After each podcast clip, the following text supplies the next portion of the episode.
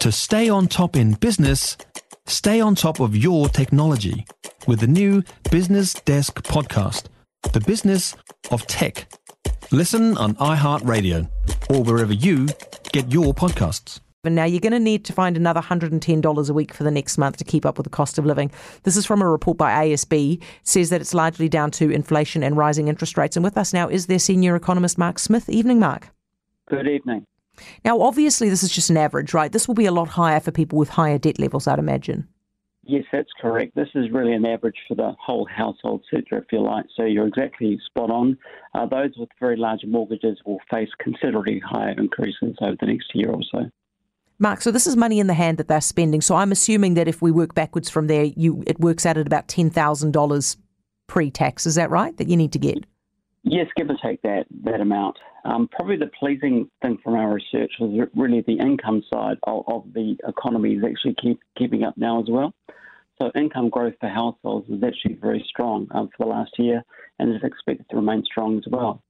So although costs are going up, incomes are going up as well, which is, you know, everyone talks a lot about the cost of living, and yes, it's a crisis, but thankfully now incomes are starting to pick up.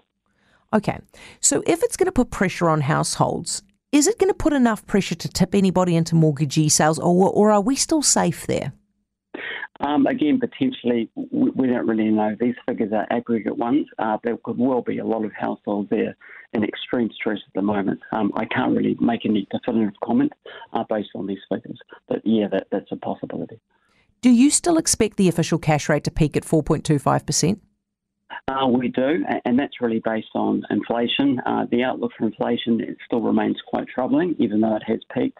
What we're really seeing now is the drivers of inflation are changing. They're becoming more domestically focused.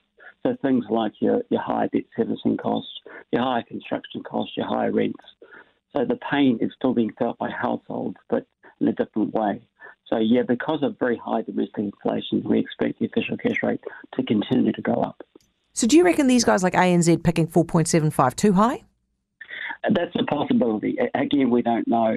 A lot has changed since COVID-19 first hit our shores. A lot of relationships have changed. And people globally are now talking about inflation. The view was it was only going to be a flash in the pan affair. This research shows it's going to be a lot more longer lasting. And with the central bank, you've got an inflation target and you have to meet it. So really what it comes down to is them increasing interest rates for as high as they need to make sure inflation comes down. Good on you, Mark. It's good to talk to you. It always is. Thank you, mate. Mark Smith, ASB Senior Economist. If you enjoyed this podcast, you will love our New Zealand Herald podcast, The Little Things, hosted by me, Francesca Rudkin, and my good friend Louise Airy. We focus on all the little things that you can do to make a positive impact on your life and to cut through the confusion from the health and wellness industry. Join us every Saturday to hear from the experts for all the tips and advice you need. Just search The Little Things on iHeartRadio or wherever you get your podcasts.